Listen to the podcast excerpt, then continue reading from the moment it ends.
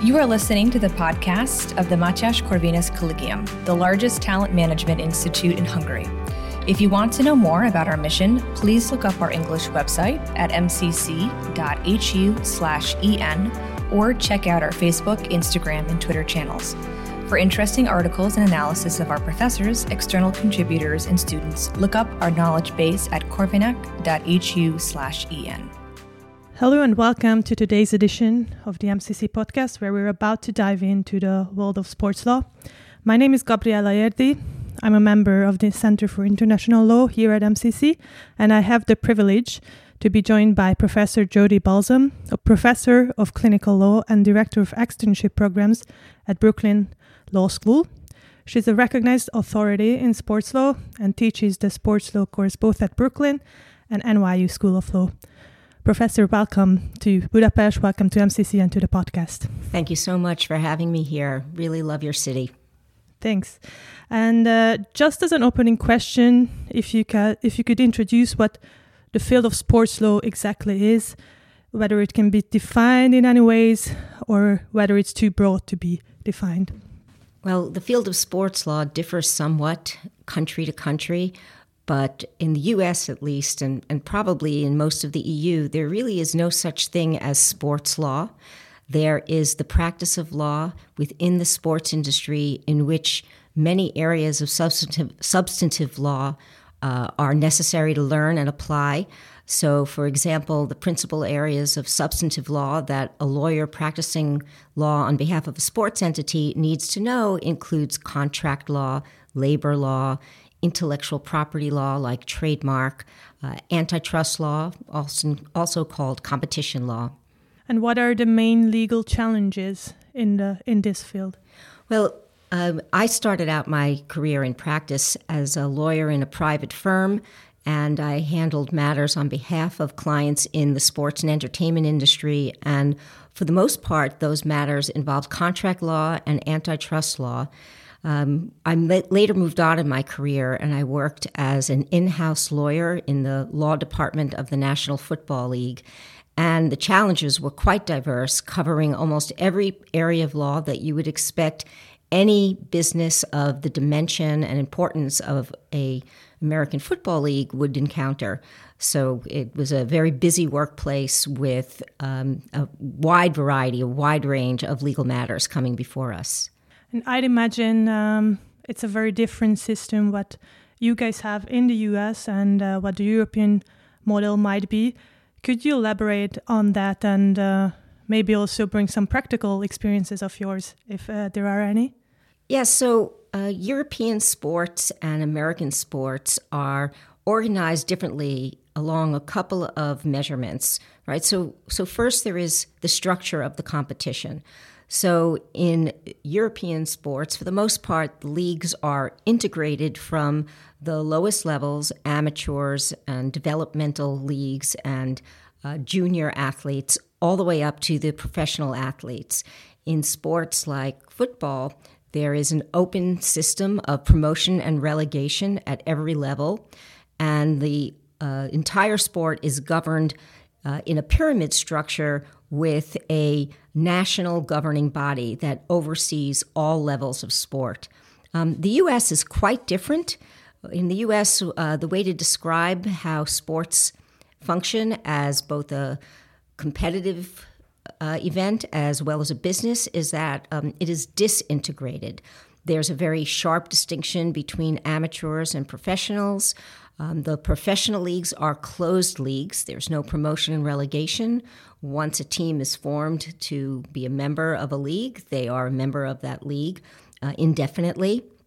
Um, and the way that uh, they develop player talent is quite different. So, uh, as opposed to developmental academies that are associated with a particular team and feed into that team or club's uh, player system in the US, there are uh, independent developmental leagues that exist uh, largely in universities or colleges. Um, there are some recreational leagues, there are some uh, unaffiliated semi professional developmental leagues, but there is no pyramid structure. And uh, that has resulted in a reliance on labor unionization of professional athletes to control costs and have a predictable, uh, regular inventory of athletes to uh, take the field on behalf of our various professional sports leagues. And what are the some of the best features of each model? And what are some areas that they could maybe benefit from changing? Well, a lot of people like to describe the European sports sector as one that focuses more on sports as community building and as a, a social phenomenon that is essential to human well being.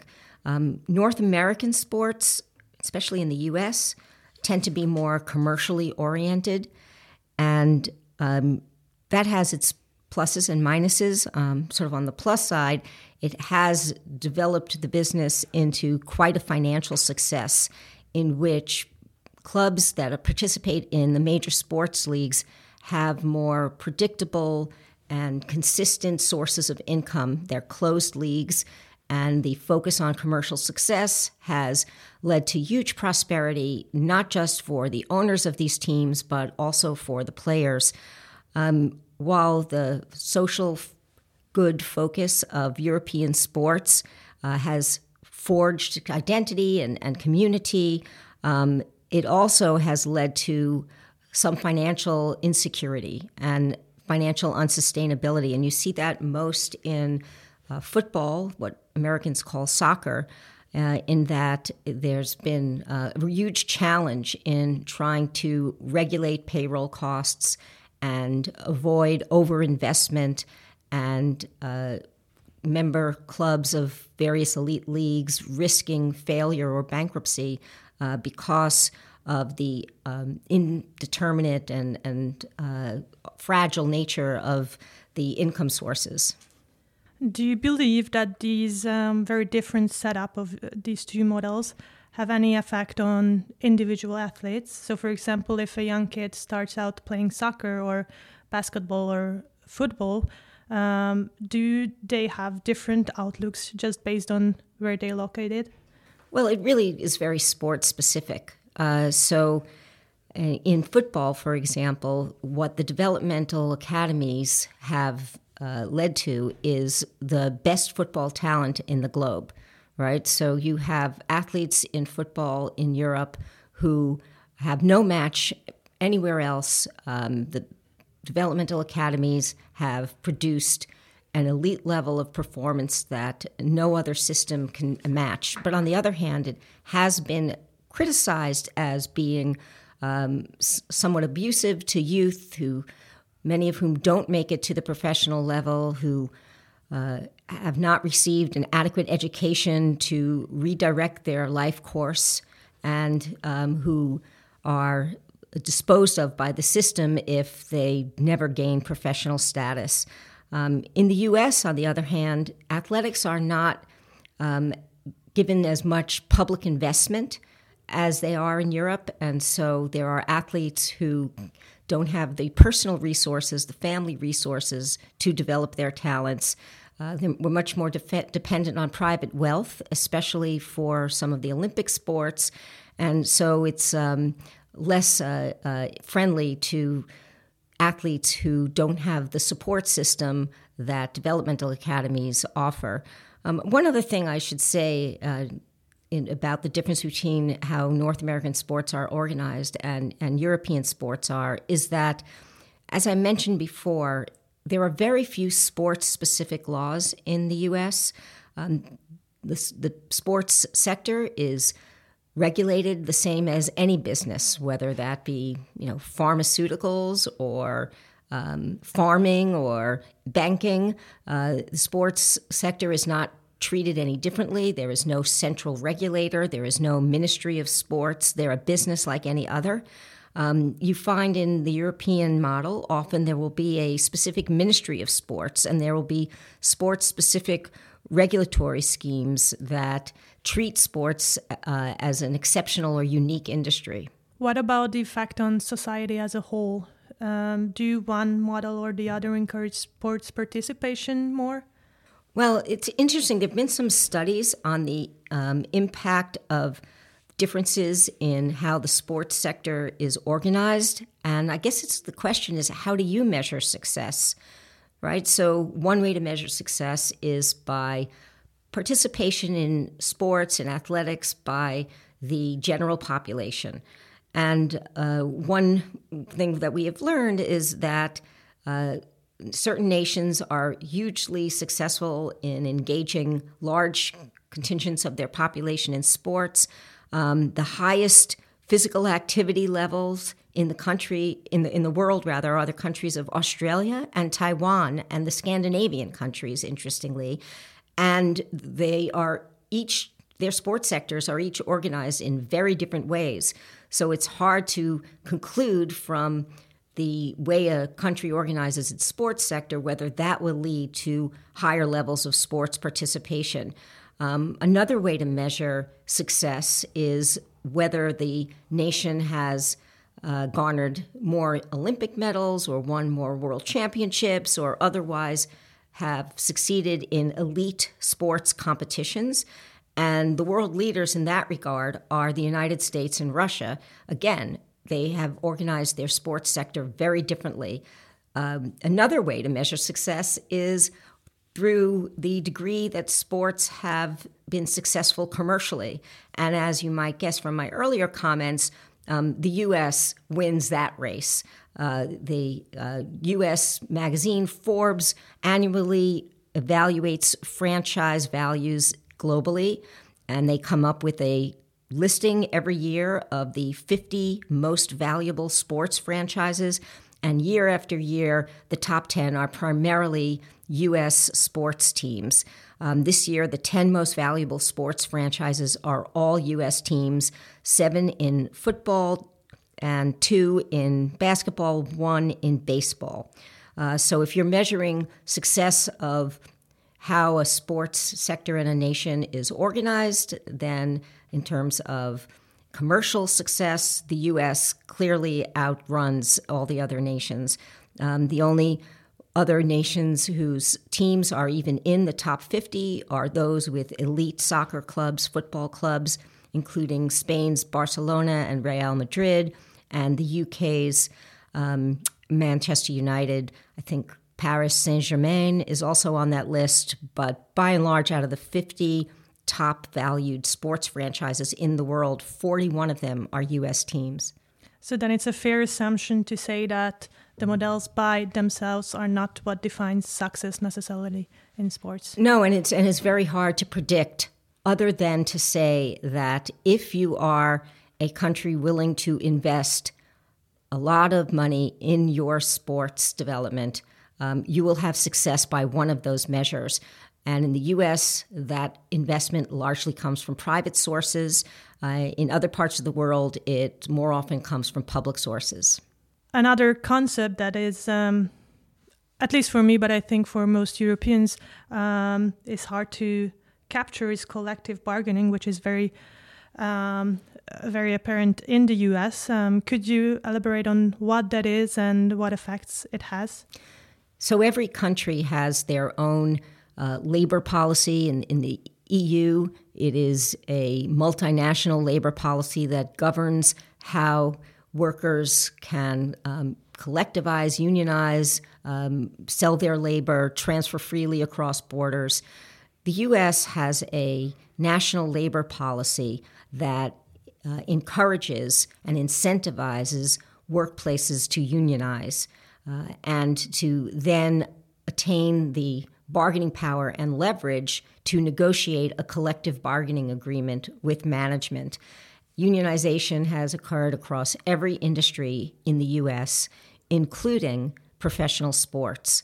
So each of the main US sports leagues over the last 50, 60 years have seen their professional athletes form a labor union and through that labor union be able to extract concessions from the league, from management, uh, including greater freedom of movement, uh, known as free agency, including greater share of overall league revenues, uh, greater bidding on, on salaries, greater control over their careers. Uh, but one of the things that you sacrifice under American law when you choose to unionize is you sacrifice your right to bring an antitrust lawsuit or pursue claims that the league, that is the management side of the equation, is acting in a way that is anti competitive. Uh, and so it's a balance, it's a trade off to unionize uh, as a professional athlete. Um, one of the ways that professional athletes have somewhat modified the standard model of organized labor and collective bargaining is that typically when a union of workers negotiates with management for a collective bargaining agreement, what they are negotiating is includes salaries, right? It includes a lot of terms and conditions of employment, including uh, hours and times and manners of working, but it also typically includes salaries. There is an agreement that each worker at a particular level or in a particular role will get a specific salary. The way that the professional athletes unions in the United States have sidestepped this is that they have negotiated all terms and conditions of employment with their leagues except salary. Every uh, individual athlete, except at the very junior levels, the rookie levels of the sport, is free to individually negotiate their salary. There are uh, limits, there are constraints, but as you can tell from what you might have read about professional athlete salaries in the United States, those constraints still allow for salaries in the millions and tens of millions of dollars each year for athletes at the height of their sports. Um, the main constraint that you probably uh, have heard or read about is something known as a salary cap. So, a lot of professional sports leagues in the United States, as part of their collective bargaining agreement, agree that the total payroll across the entire league will be capped at some specific number. So I'll give you an example from uh, the National Basketball Association, the NBA.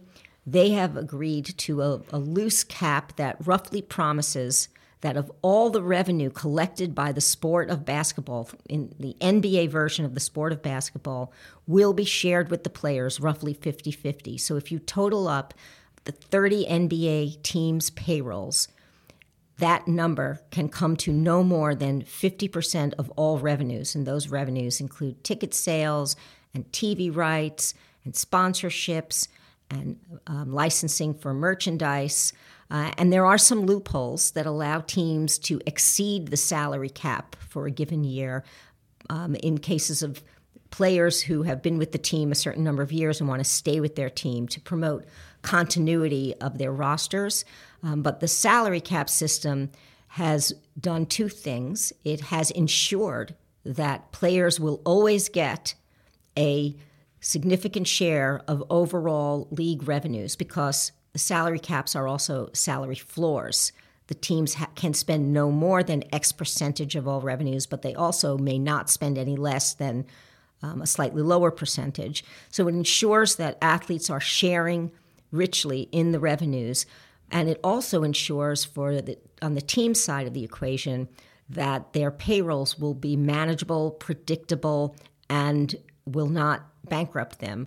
And in that way, the sort of labor bargain in the United States has enriched, um, on the commercial side, the sports leagues teams and guaranteed the financial success of those teams, something that has been challenging in the EU uh, countries because you have uh, multiple national systems of labor regulation. Uh, you have participants who are no longer part of the EU, like um, the UK, and you don't have predictability in terms of your long-term payroll costs, what you are going to be paying your players, paying your players. Fascinating, such a complex system it yep. is. Um, as a closing question, what happens when a legal dispute arise, uh, arises in the field of sports? So, for example, if uh, there's a contractual issue between a player and his team, where can he go, both in the US and in the EU? Well, um, trending in both places is that legal disputes will be resolved through private arbitration. Uh, and especially in the US, private arbitration occurs for almost all internal disputes, meaning disputes involving participants in a single league. So if you are the if you're Major League Baseball and one team has a dispute against another for whatever reason, um, they're required by the governing documents of Major League Baseball to bring that dispute to an internal arbitrator. If players have complaints about um, how their teams are performing or failing to perform a playing contract uh, by virtue of the labor agreement, they have to bring those grievances to private arbitration. So, increasingly in the US, uh, most legal disputes are resolved privately.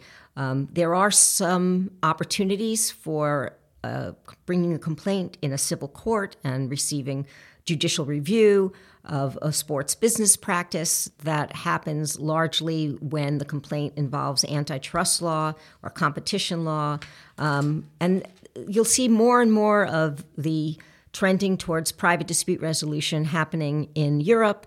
Um, largely because of the success of the Court of Arbitration for Sport, CAS, which has developed something of uh, a lex sportiva, that is a transnational law of sport, where incorporated into the charter documents of a number of sports governing bodies, including uh, FIFA, including the International Olympic Committee and various national uh, sports governing bodies, uh, disputes are required to be heard through CAS or other private arbitration. Um, the advantages are that you'll have a more efficient, less expensive process in which those who are adjudicating the disputes are experts in the field. Um, but there have been some challenges to that, more successful in Europe than in the United States, challenges that uh, revolve around fundamental rights questions and the right of an athlete in particular to have a public forum and access to public courts when a dispute arises concerning, for example, their eligibility or, or their participation. Thank you so much, Professor, for sharing your expertise with us and for being here. Um, I really believe that I personally learned a lot, and I hope that the listeners will as well. So, thanks once again, and I hope you have a wonderful rest of your stay here in Budapest. Thanks for hosting me. Thank you for listening to this MCC podcast episode. For further media content, please look up our English website at mcc.hu/en or look for us on Facebook, Instagram, and Twitter. If you want to read more by our professors, external contributors, and students, check out our knowledge base at corvinak.hu/en.